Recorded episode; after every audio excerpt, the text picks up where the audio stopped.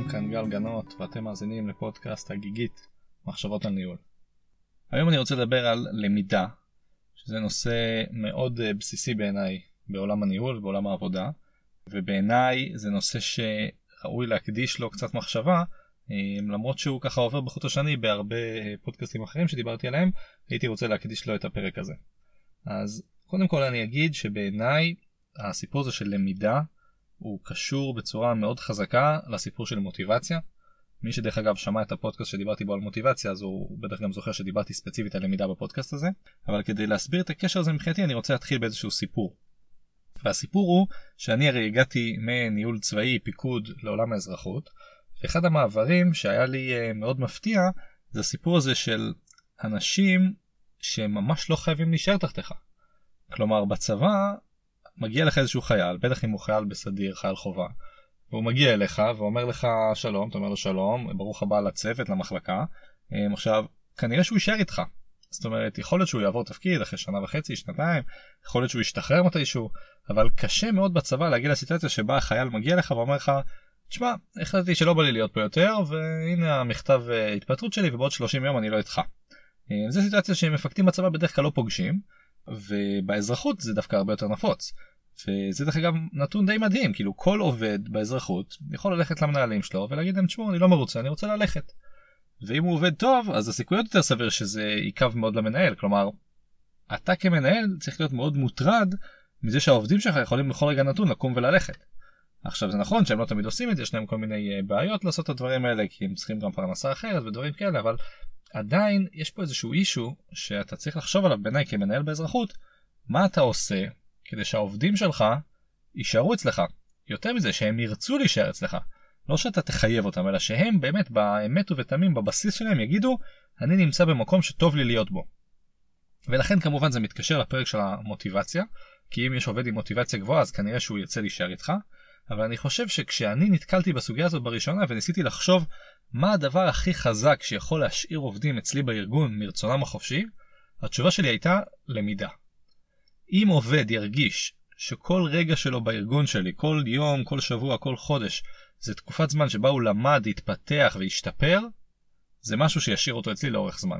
ולכן למידה בעיניי זה עיקרון מאוד בסיסי שאני כמנהל רוצה לתת לאנשיי, גם כדי שיהיה להם טוב וייהנו וגם כדי לשרת את הארגון שלי, שהאנשים הטובים יישארו, אה, ואני יוצר את המצב הזה שהם מתפתחים יחד עם הארגון, וגם עוזרים לארגון בצורה יותר טובה וגם מרגישים שהם מתפתחים אישית, וזה משהו שאני חושב שהוא דבר נהדר.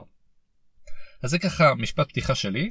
אחרי הפתיחה שלי אני רוצה גם להצטרף אה, מה שנקרא להישען על כתפי הענקים ולצטט את אה, סטפן קובי מהספר The 7 Habits of Highly Effective People וההביט השביעי למי שיקרא את הספר זה מה שנקרא sharpen the saw. כלומר תוודא כל הזמן שהגרזן שלך חד אוקיי? תחדד את הגרזן. עכשיו על מה הסיפור הזה מתבסס? כותב שם קובי סיפור די מוכר האמת שמישהו הולך ביער ורואה אדם אחר חוטב עץ. לוקח את הגרזן ומכה בעץ ומנסה ככה לכרות אותו והעובר אורך הזה מסתכל על מישהו שהוא חוטב הוא, הוא שם לב שהגרזן מאוד כהה. כלומר ההפך מחד הוא ממש בקושי מוריד חתיכות עץ ברגע שהוא פוגע בעץ ואומר העובר אורך לבחור שחוטב אומר לו תשמע הגרזן שלך לא משהו כלומר אם uh, תחדד אותו נכון אם כאילו תייצר מצב שהוא יותר חד והוא יותר יעיל, ככה אתה תוכל לקרות את העץ בצורה הרבה יותר טובה ומהירה. ואז אומר לו הבחור שחוטב, תשמע אם היה לי זמן הייתי יוצא רגע ועושה את זה אבל אני ממש עסוק ואני לחוץ ואני חייב להוריד את העץ הזה ממש מהר אז אין לי זמן רגע לעצור ולעשות דברים אחרים חוץ מלנסות לקרות את העץ. כמובן שהנמשל של קובי זה שכל אחד מהאנשים העסוקים מאוד שנמצאים בתעשייה צריך להשקיע זמן גם בפיתוח האישי שלו ולחזק את היכולות שלו כדי להשתפר וככה להיות יותר פרודוקטיבי ואפקטיבי. אז זה ככה המשפט השני שאני רוצה להגיד כפתיחה לפרק הזה של הלמידה, שבעיניי ראוי להתייחס אליו.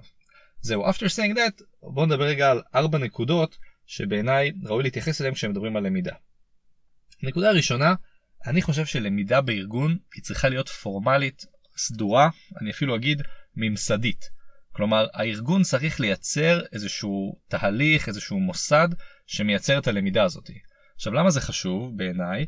כי עובד יכול לבוא ולהגיד, תשמעו, אני ביומיום לומד כל הזמן. Okay, אוקיי? אני קרא איזה אירוע היום, אני חושב שזה אירוע מעניין, למדתי ממנו, ואיזה יופי.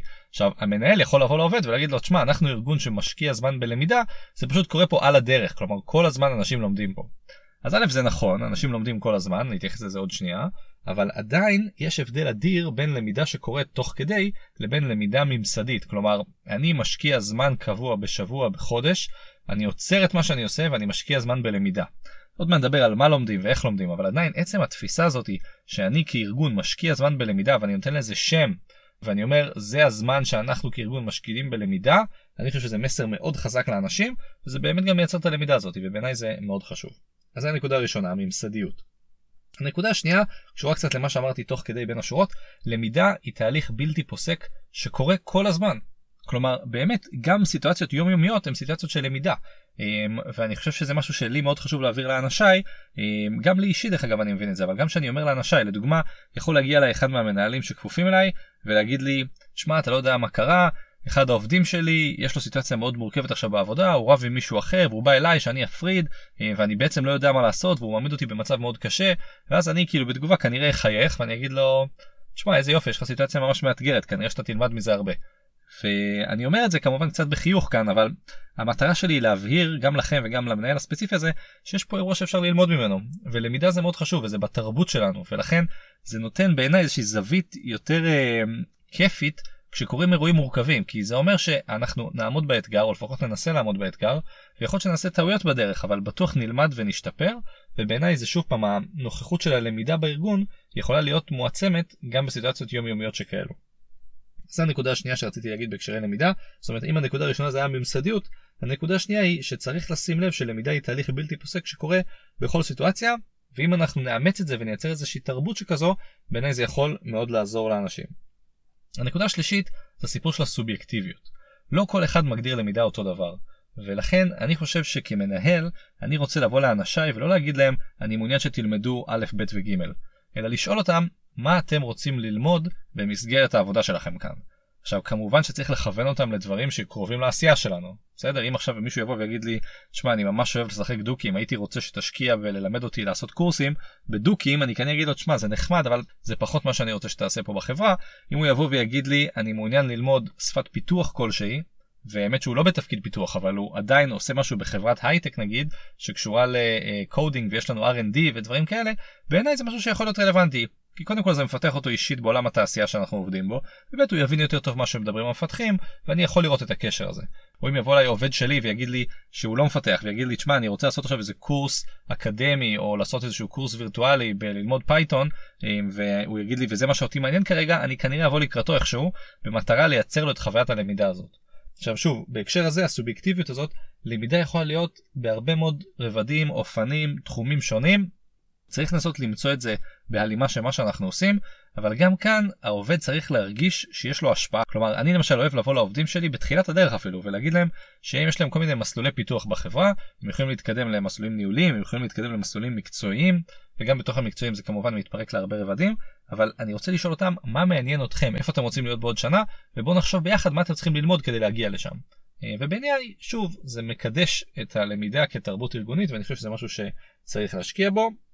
זהו, אני חושב שהדבר האחרון שאני אגיד זה הסיפור של המבחן של הלמידה. עכשיו מבחן, אני לא מדבר פה על איזשהו מבחן כתוב שצריך לסמן, אני רוצה שתשאלו גם את עצמכם וגם את העובדים שלכם מה הם אומרים לשאלה מה למדתם בחודש האחרון, מה למדתם בחצי שנה האחרונה. אם עכשיו העובד מסתכל ואומר וואי בואנה בשלושה חודשים האחרונים למדתי את זה ואת זה ואת זה ואלו דברים שלא עשיתי לפני או השקענו זמן בדברים האלו והאלו ובאמת שיפרתי את היכולות שלי או שיפרתי את הידע שלי אה, בתקופה הזאתי אני חושב שזה הישג נפלא ואני חושב שאנחנו בכיוון הנהדר. ואם עובד מסתכל ואומר בואנה בחצי שנה האחרונה קשה לי לחשוב על איזה משהו אחד שחידש לי לימד אותי המצב הוא על הפרצוף אוקיי? זה אחלה דרך להוריד מוטיבציה של עובדים. אמ, ושוב זה לא נכון לכל האנשים אבל אני באופן כללי מאמין שלמידה היא חלק אינטגרלי בסיסי מאוד אפילו טריוויאלי.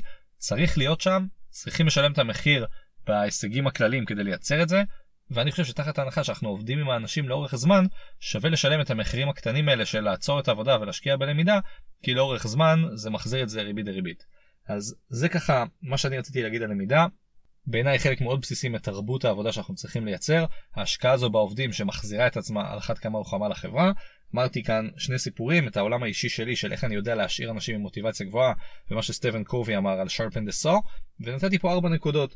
הראשונה שבעיניי הלמידה צריכה להיות ממסדית מטעם הארגון.